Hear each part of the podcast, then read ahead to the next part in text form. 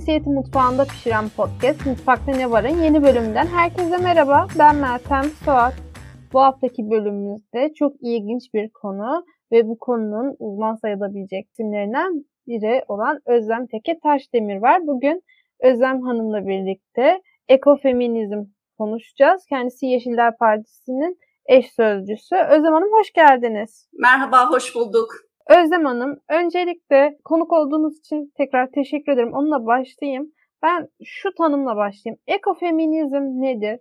Ondan sonra da ekofeminizmin şu anki iklim göçü, iklim adaleti gibi konularla ne gibi bağlantısı var? Onları sorarak devam edeceğim. Ekofeminizm nedir? Siz nasıl tanımlıyorsunuz ekofeminizmi? Şöyle önce ekofeminizmin biraz tarihsel sürecine bakalım ekofeminizm ikinci dalga feminizm döneminde ortaya çıkıyor ve Atarki'nin doğayla kurduğu ilişkiyi eleştiren bir feminist akım. Ekofeminizm terim olarak ilk kez Fransız yazar François de Bon 1974'te Feminizm ya da Ölüm adlı kitabında kullanıyor. Ve orada kadına ve doğaya yönelik baskının kaynağının aynı olduğunu, hem kadının hem de doğanın özgürleşmesinin ancak birlikte olabileceğini, kadınlar ekolojik bir uyanışın lideri olarak bu mücadeleyi yürütecekler ve sonuçta da kadın ve erkek arasındaki toplumsal cinsiyet ilişkileri yeniden düzenlenebilecektir diyor. Çünkü yani feminizmin buraya ulaşması aslında doğal olarak görüyorum ben. Çünkü feminizm özel alan politik derken sadece geleneksel politikayı sorgulamıyor. Aynı zamanda bir değişim dönüşüm talebi de var. Bedenin, cinselliğin, ailenin, dilin, hiyerarşinin ve gündelik hayatın değişiminin ve dönüşümünü talep ediyor e, toplumsal cinsiyetle ilgili ve iktidar ilişkilerine baktığımızda da aslında her şeyi birbirine burada bağlayabiliriz. Kapitalizm, militarizm, ırkçılık, milliyetçilik, heteroseksizm ve doğanın sömürüsü.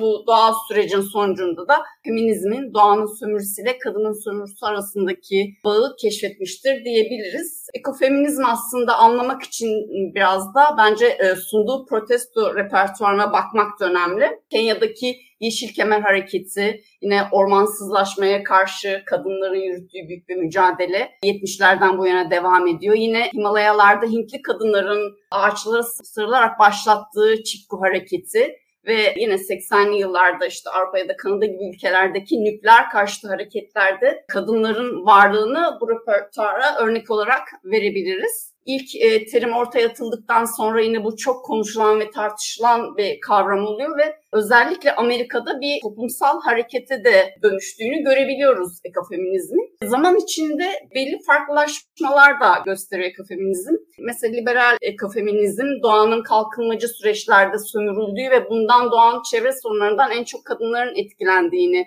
ortaya koyarken şunu da söylüyor kadınların toplumdaki bu ikincil cinsiyet olma halleri bu tarz çevresel süreçlerden daha da çok etkilenerek daha da güçleniyor bu ikincil olma hali. Çok da eleştirilere maruz kalan başka bir akım var. Bu da kültürel ekofeminizm ki e, bu eleştirilere ben de hak veriyorum. Çünkü hem teorik çerçevesi hem de pratikleri açısından diğer ekofeminizm okumalarına göre oldukça apolitik kaldığını ben de düşünüyorum. Çünkü kalkınmacı toplumlara bu perspektiften bir eleştiri, eleştiri getirirken kadının özellikle doğurganlığı üzerinden işte doğayla ve devinimleriyle kadının devinimlerinin benzerliğini öne çıkaran bir yerden bir doğa kavramına çıkılıyor.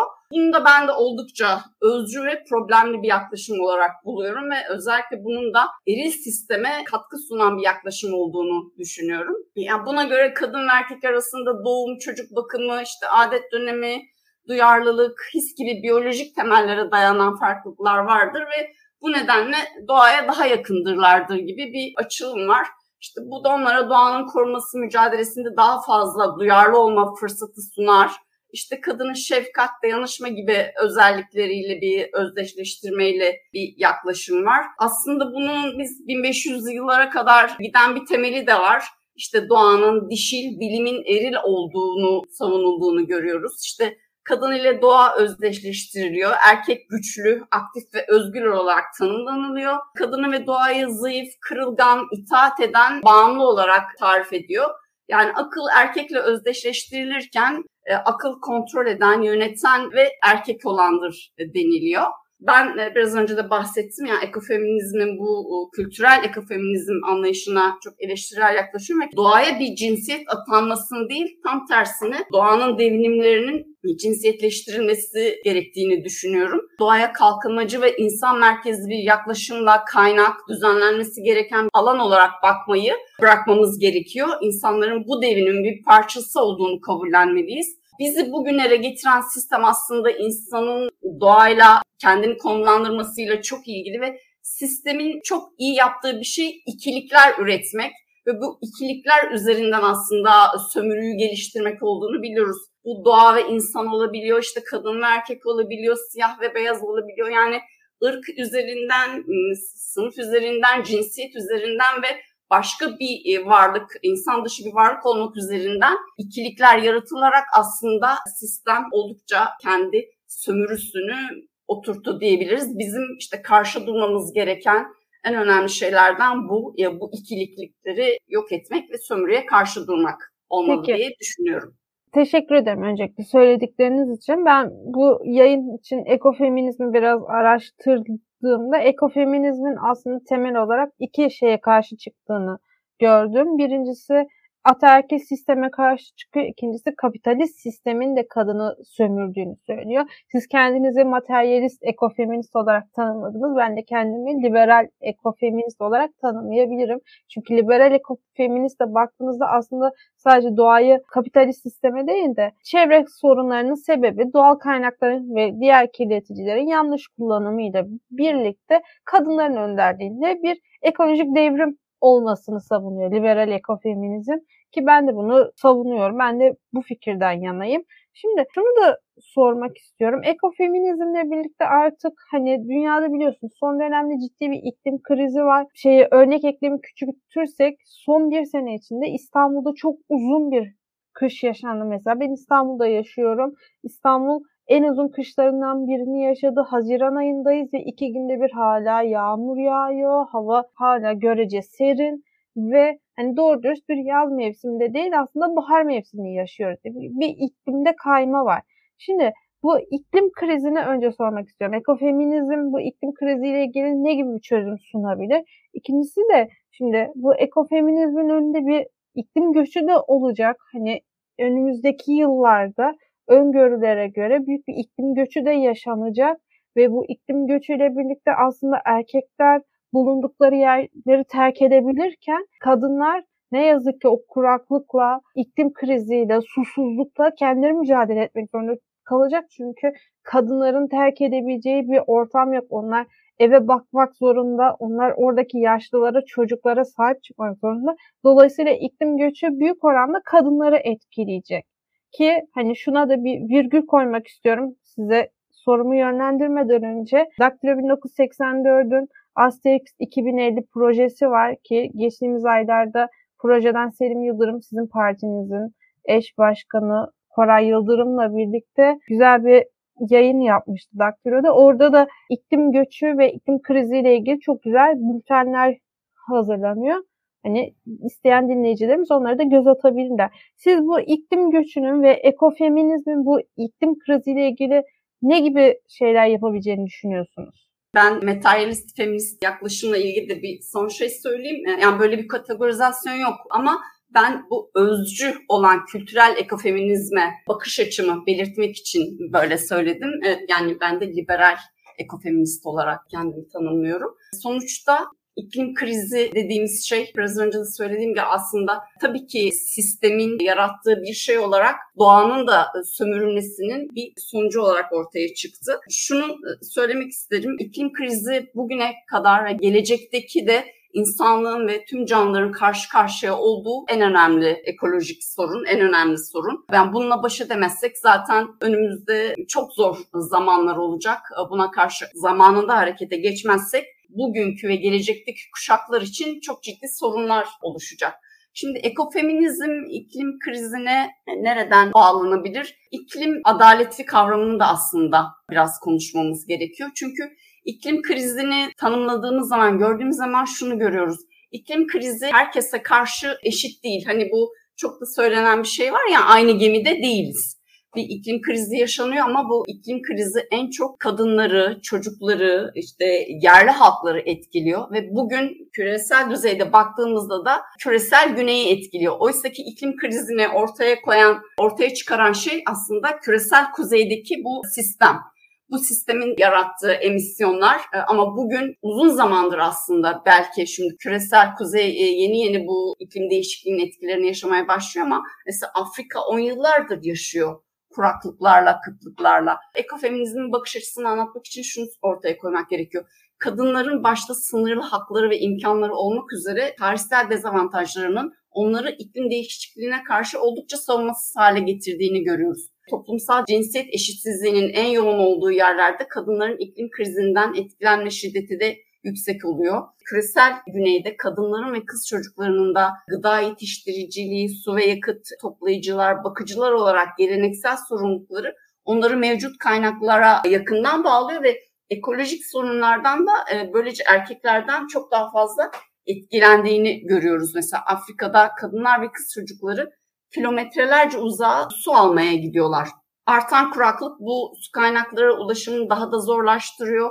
Her gün işte mesela 10 kilometre omuzlarında taşıdıkları gereçlerle kız çocuklarının e, gidip geldiğini düşün ki kuraklık bu süreyi arttırıyor gün ve gün ve yolda e, taciz, tecavüz olayları gibi birçok sorunu yaşıyorlar. Ayrıca sağlık sorunu yaşıyorlar ve bu sorumlulukları yüzünden de e, eğitimin dışında kalıyorlar bütün doğal felaketlerden de en çok ölenlerin kadınlar olduğunu görebiliyoruz. Çünkü geleneksel toplumsal rolleri gereği kendilerinden önce ya çocuklarını ya da varsa baktığı yaşlıları kurtarmaya çalışırken aslında kendileri için geç kalıyorlar. Burada bakım emeğinin de yerini belirtmek gerekiyor. İklim krizi bu yüzden her zaman olduğu gibi diğer krizlerde de olduğu gibi en çok kırılgan kesimleri, kadınları ve çocukları etkilediği için de politikalarında bu gerçeği bilerek bu bağlamda geliştirilmesi gerekiyor. Peki şimdi siz az önce Çipko hareketinden bahsettiniz. E, aslında o hareket ekolojik feminizminde hani öncü sayılabilecek bir aktivist girişimdi. Türkiye'ye de baktığımızda son yıllarda HES'e karşı çıkan kadınlar var. Rize'de biliyorsunuz Hava anamız var. O hani kimdir devlet diye devlete karşı çıkmıştı. Siz o Rize'deki HES eylemlerindeki o Karadenizli kadınları da ekolojik feminist olarak adlandırabilir misiniz? E, evet adlandırabiliriz. Yani dediğim gibi özcü bir noktadan bakmıyorum. Sadece kadınlar kadın oldukları için değil ama işte sistem sistemin onlara yıktığı yükler yüzünden ve sistem içindeki konumları yüzünden zaten kadınlar bu hareketlerin önünde oluyorlar. Yani sadece mağduru değiller bu ekolojik sorunun. Aynı zamanda kadınlar bu konularla ilgili mücadelede de ön saftalar bunu hem bütün dünyada görebiliyoruz hem kendi ülkemizde görebiliyoruz. Türkiye'deki de nükleer hareketi içinde de böyleydi. İlk hareketin içinde de kadınların yer alışı yine Bergama, şimdi mesela Kaz Dağları'ndaki mücadeleler ya da Karadeniz'de ya da diğer yerlerde HES'e karşı olan mücadelelerde evet kadınları ön saflarda görüyoruz. Dediğim gibi bu onların işte kadın olmaları ile ilgili değil ama evet sistemin içindeki konumlanış ve sistemin kadına yaşattıklarından dolayı da daha yakıcı olarak çevre sorunlarını yaşadıkları için kadınların bakımla ilgili emekleri yani ailenin sürdürülebilirliğiyle ilgili de ortaya koymaları gereken emekten ötürü de bu sorunlar en çok kadınların canını yakıyor. Kadınlar da ön planda ve sadece kadınları burada mağdur olarak görmek benim de hiç hoşlanacağım bir şey olmaz. O yüzden kadınların yetenekleri ve kapasiteleriyle burada öncü olma durumları benim de altını çizmek istediğim, yürekten inandığım bir durum. Bu kadınlardan söz açılmışken geçtiğimiz yıllarda ben bu ekofeminizm konusunu tararken geçmiş haberlere de göz attım. Katrina kasırgası çıkmış ki Amerika Birleşik Devletleri'nde neredeyse her yıl kasırga çıkıyor. O kasırga çıktığında bazı kesim kasırganın eşcinseller nedeniyle çıktığını söylemiş ki ne yazık ki hani İzmir'de de o deprem olduğunda, talihsiz olay yaşandığında hani depremle ekolojik felaket aynı şey değil ama orada da işte İzmir'de çok fazla gayrimeşru ilişkiye girenler var. O yüzden deprem olmuş demişlerdi. Ne olursa olsun olumsuzluklardan özellikle ekolojik olumsuzluk olunca eşcinselleri ya da kadınları sorumlu tutuyorlar. Onlar öyle oldu, bunlar böyle oldu. Siz ne düşünüyorsunuz bu konu hakkında? O kasırgadan eşcinsellerin mesul tutulmasını aslında Katrina kasırgasından ben de bahsedecektim ama bu bağlamda değil ama e, önce sizin sorunuza yanıt vereyim. Şimdi dünyada ne yazık ki bu iklim krizi, ekolojik krizin e, yükselişe geçmesiyle birlikte sağ popülist yönetimlerin ve liderlerin de yükseldiğini gördük ve burada da bu liderlerin bu anti-gender yaklaşımlarından dolayı hem kadın hareketinin hem LGBTİQ hareketlerinin çok baskılandığını görüyoruz. Bağlamda etkiler sizin söylediğiniz gibi toplumda da bu tarz yorumlara sebep oluyor. Yani bizim mücadelemizin bir parçası da tabii bu sağ popülist söylemin topluma dayattığı normlar ve buradan yaptığı propagandaya da karşı olmalıdır. Katrina kasırgasına gelirsek aslında bu gerçekten toplumsal cinsiyetle ilgili çok önemli bir olay. Amerika'da olması şimdi ayrı tutuyorum ama Katrina kasırgası meydana geldikten sonra ortaya şöyle bir durum çıkmış. Ölenler e, yoksul, siyahlar ve özellikle kadınlar. Buradaki durumu tespit etmek için yapılan araştırmalarda da şu ortaya çıkıyor. Burada sadece bir kadınların biyolojik değil de toplumsal cinsiyet eşitsizliklerinden dolayı da daha çok öldüğünü görüyoruz. Çünkü mesela kadınlara ve kız çocuklarına yüzme öğretilemiyor. Yüzme öğretilmiyor.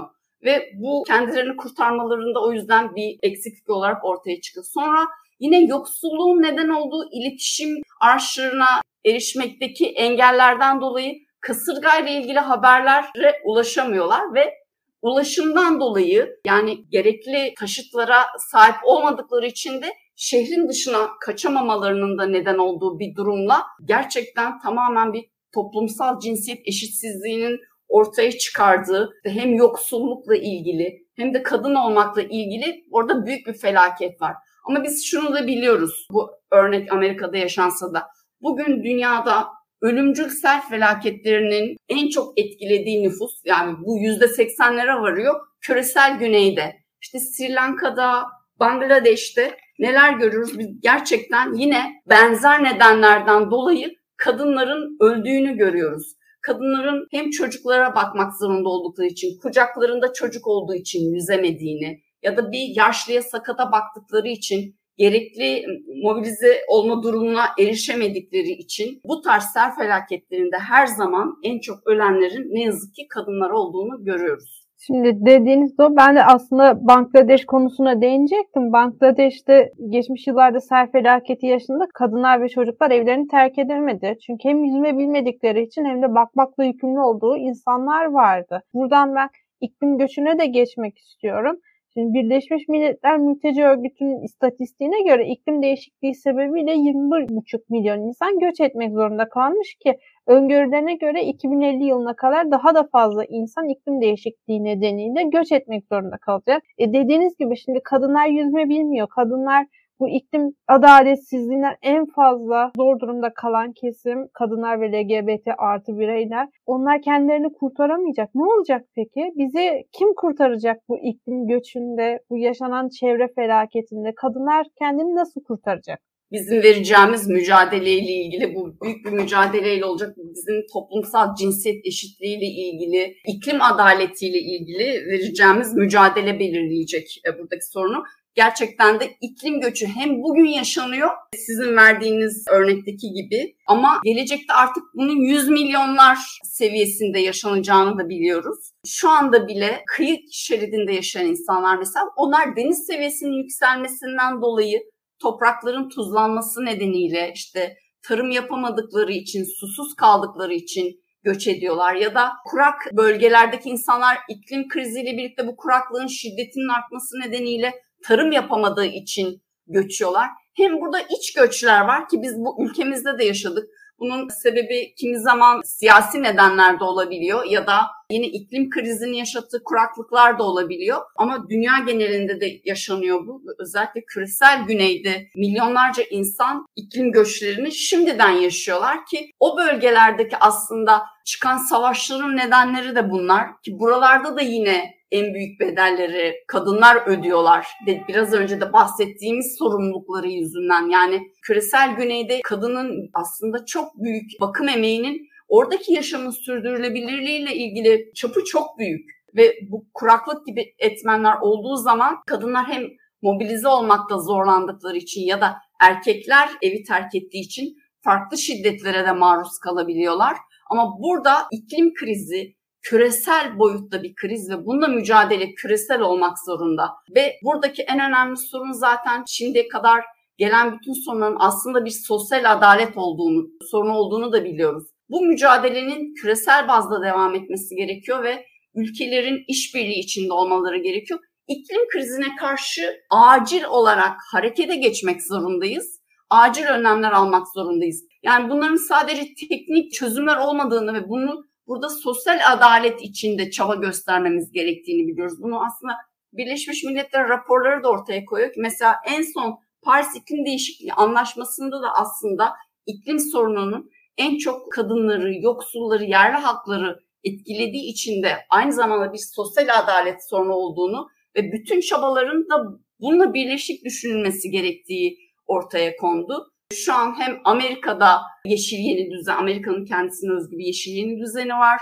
Oradaki yine sosyalistlerin ve çevrecilerin mücadelesini verdiği ve Avrupa Birliği'nde de bir yeşil yeni düzenden bahsediliyor. Bu yeşil yeni düzen ortaya konurken işte bu iklim adaletiyle birlikte sosyal adalet perspektifinin de savunulması ve bunun mücadelesinin de verilmesi gerekiyor ki bunu da yine görüyoruz biz zaten. Yani kadınlar da iklim hareketinde de yine en önde kadınlar var. Bu mücadele, bu aktivizm başarıya nasıl ulaşacak? İşte Mesela bizim Türkiye'de Yeşiller Partisi'ni kurma amaçlarımızdan birisi bu. Yereldeki mücadelelerin politikasını yapabilmek gerekiyor. Bunu siyasi düzlemde temsil edebilmek gerekiyor. Ee, o yüzden ben yeşil siyasete inanıyorum ve buradan mücadele etmemiz gerektiğini düşünüyorum. Şimdi ben şunu da eklemek istiyorum. Diyorlar ya işte bu kadınlar nasıl etkilenecek iklim felaketinden falan benim araştırdığım o arama sonuçlarına falan işte kadınlar iklim felaketinden nasıl etkilenebiliyor diye. Türkiye örneğine gene baktığımızda Güneydoğu'da doğuda mevsimlik tarım işçisi kadınlar var. Onlar o kuraklıkla, susuzlukla mücadele etmek zorunda kalıyorlar. Her türlü hijyen araç gerecinden uzakta yaşıyorlar ki hani biz daha önce regli yoksulluk bölümümüzde İlayda Eski Taşçıoğlu ile birlikte konuştuk. O kadınlar oradaki her türlü iklim sorunuyla o tarlaların ortasında bir başına mücadele etmek zorunda kalıyor. Çadırlarda kalıyorlar, işte gidip su bulmak zorunda kalıyorlar ve sizin dediğiniz gibi su bulmaya giderken başlarına ne geleceğinden habersiz bir şekilde gidiyorlar. Her türlü tehlikeye açık, hastalığa açık bir şekilde gidiyorlar. Ve o yüzden en çok etkilenen kesim yine biz kadınlar oluyoruz. Bir de dediğiniz doğru şu an iklim kriziyle ilgili Avrupa'da, dünyada, Amerika'da birçok çalışma yapılıyor. Hatta Türkiye'de de bunun için bastıran bir grup var. Gene dediğim gibi Asterix 2050 geçtiğimiz günlerde altılı masanın gençlik kolları üyelerini ve başkanlarını toplayarak Türkiye'de iklim adaleti ve iklim kriziyle ilgili neler yapılabilir diye bir çalıştay düzenledi. Mesela orada da muhalefet partilerinin üyelerini, gençlik kollarını bakın arkadaşlar dünya felakete gidiyor diye uyardı proje ekibi. Çünkü dünya bunun farkında değil ama önümüzdeki yıllarda hani bu sene bize neredeyse 4,5 ay İstanbul'da kış yaşatan iklim bakalım önümüzdeki sene bize kaç ay kış yaşatacak. İstanbul'un iklimi nereye kayacak? Türkiye'nin iklimi nereye kayacak? Şu an ne durumdayız? Hani tam bir muallak durumun ortasındayız. Ben şeye de geleceğim. Hem sonlara doğru yaklaşırken geçtiğimiz yıllarda 2020 yılında Lima'da bir çalıştay yapıldı. Sizin de bilginiz vardır diye düşünüyorum. Orada toplumsal cinsiyet çalışma programı açıklandı. Bir de siz şey dediniz ya az önce Yeşiller Partisi bunun için var diye. Yeşiller Partisi hem ekofeminizm için hem ekolojik çalışmalar için ne gibi çözüm önerileri sunuyor? Partiniz olarak siz ne yapmayı düşünüyorsunuz? Hem Lima'yı sorayım hem de partinizin neler yapmak istediğini. Toplumsal cinsiyetle ilgili, işte iklim adaletiyle ilgili aslında birçok toplantı yapılıyor. Birleşmiş Milletler düzeyinde yapılabiliyor ya da işte alternatif toplulukların yaptığı birçok çalışma olabiliyor. Bu çalışmaları ortaklaştırmak ve bizim üst siyasete bu bilgileri aktarmak ve politikaları etkilemek gibi görevimiz var. İşte Türkiye'de biraz önce bahsettiğiniz mesela altılı masa bir çalıştay yaptı. işte iklim krizini konuştu, iklim adaletini konuştu. Bizim de Türkiye'de mesela muhalefeti çok etkilemek istiyoruz biz. Çünkü iklim krizi gündeminde olmadığı zaman aslında bütün politikaların bence yanlış yerlere gittiğini göreceğiz.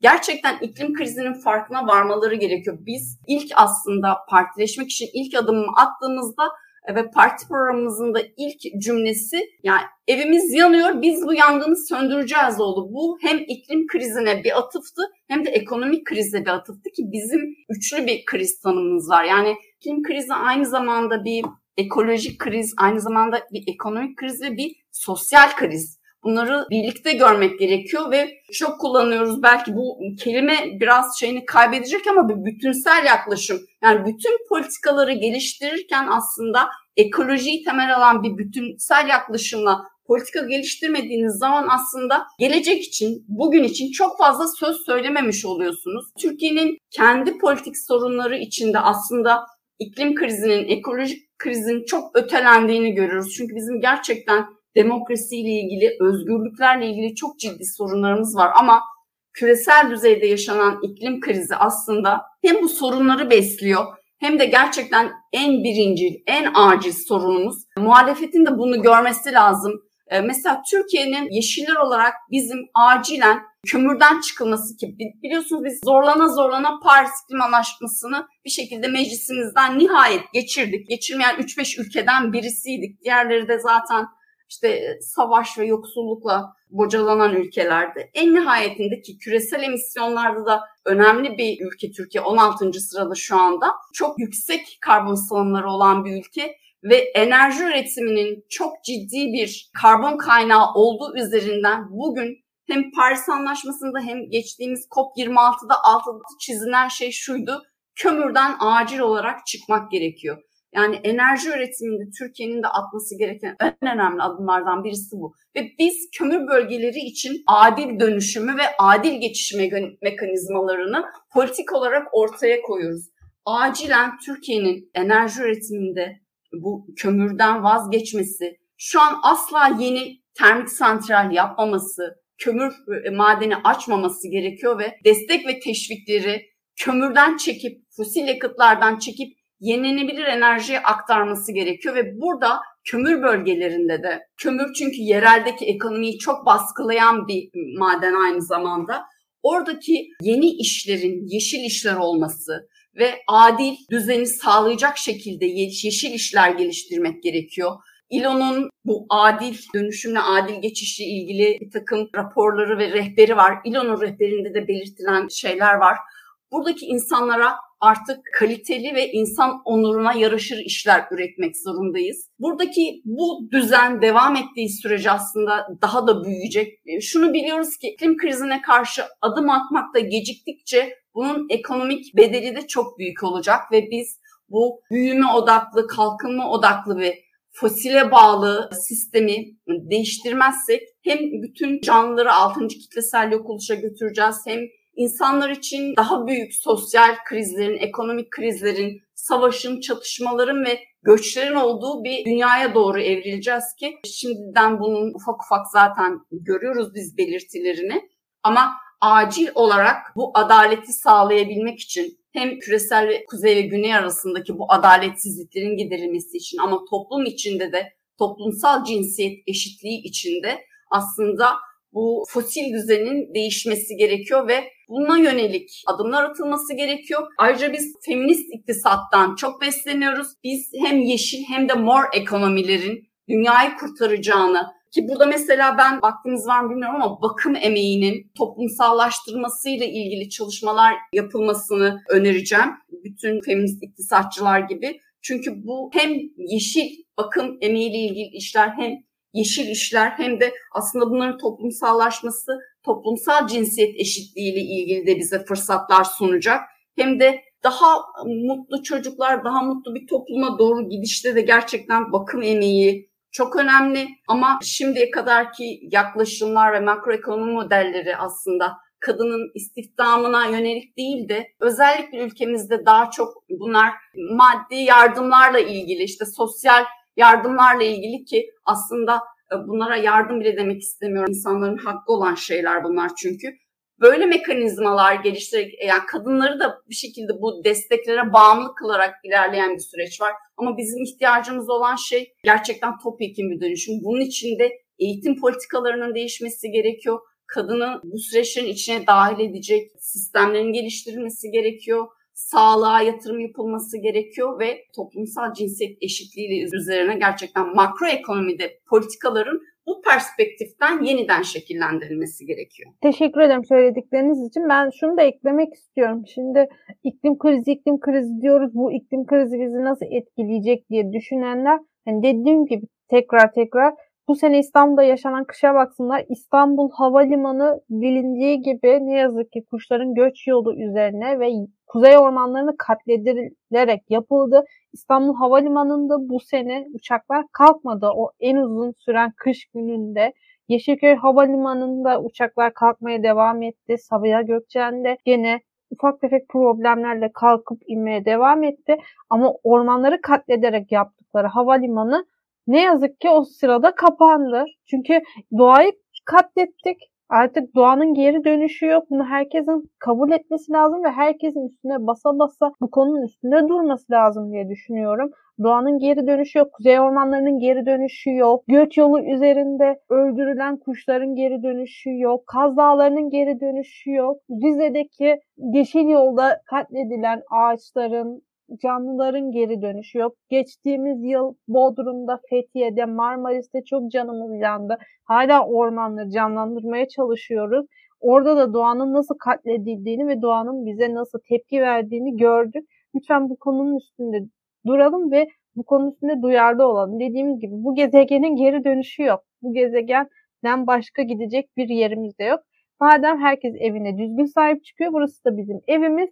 Evimize gayet iyi bakalım diyorum. Eğer siz de katılıyorsanız. Bir şeyler eklemek istiyorum. Yani biz Tabii. E, iklim krizinin etkilerini yaşıyoruz yani. Şu anda mesela İstanbul'da değişik bir iklim yaşıyoruz. Ama bu özellikle kutuplardaki aşırı ısınmanın etkileriyle olduğu da söyleniyor ama mesela haftalardır İspanya, Fransa hatta e, son 2-3 gündür de Almanya'da aşırı sıcaklar hüküm sürüyor. Yani düşünebiliyor musunuz? Yani Fransa'da ortalama sıcaklıkları e, Haziran için 21 olan bir yerleşim yeri 49.2 dereceyi gördü. Ve bu 2003'te sanırım yine bir rekor kırılmış. Ondan bile 2 dereceden fazla. Yani şu anda bu aşırı sıcaklar e, ki geçen yıl yaşadığımız o büyük orman felaketi, yangını felaketinin de en büyük sebebiydi. Bunlar artarak devam edecekler. Yani iklim krizine karşı aynı zamanda hem uyum hem azaltım politikalarının çok ciddi şekilde ele alınması gerekiyor. Evet İstanbul'un kuzeyi aslında İstanbul için çok büyük bir değerdi ve aslında oraya kesinlikle dokunulmaması gerekiyordu. İstanbul'un aldığı nefesi kuzey ormanları sağlıyordu. Bugün su havzalarının olduğu yer orası. İstanbul'un geriye kalan nadir tarım alanları yine İstanbul'un kuzeyinde. Aslında bizim oraya bir çivi bile çakmamamız gerekiyordu ama zaten iktidarın politikaları ortada. Bugünkü ekonomik model Türkiye'de son yani 20 yıldır 80'lerden beri belki de geliyor ama şiddetlenerek devam eden model yani tamamen inşaat üzerine, madencilik üzerine, enerji yoğun sektörler üzerine ki bunlar Türkiye'de çok karbon yoğun bir şekilde yapılıyor. Yani Türkiye dağını, taşını, ormanını madenciliğe, bu hafriyat ekonomisine sunduğu sürece biz iklim krizinin şiddetlerini çok daha kötü yaşayacağız. Bizim Çipko hareketinde kadınların ağaca sarılması gibi, Gezi'de ağaçlara sarıldığımız gibi evet kalan alanlarımıza sarılmamız gerekiyor. Çünkü ya ormanlar hem çok özel ekolojik alanlar, hem karbon yutakları, hem gerçekten yediğimize, içtiğimize, yaşamımıza ve gelecek kuşaklara dair bize çok şey sunuyorlar. Sulak alanlarımızı, denizlerimizi, her şeyimizi artık doğaya karşı bu konumlanışımızı çok büyük bir sorgulamadan geçirip ekonomide gerçekten iktisadın on yıllarca kaçırdığı bir şeydi ekoloji. Artık buradan bakmak gerekiyor. Bu büyüme odaklılıktan çıkıp gerçekten gerçek değerlerimize, müştereklerimize gerçekten sahip çıkmak politikalarımızı da bunun üzerinden şekillendirmek zorundayız diyeyim. Teşekkürler. Ben de şuna ekleyeyim bir Trakyalı olarak. Hazır termik santrallerden konu açıldı. Trakya'da uzun yıllardır Kırklar Eli İğneada'da bir termik santral yapılma projesi var sizin de bildiğiniz gibi ve bu santral için milli parklar statüsünde olan Longoz ormanlarını katletmeyi planlıyorlar. Longoz'u biz ormanımızda, İğneada'mızda seviyoruz. Termik santral istemiyoruz.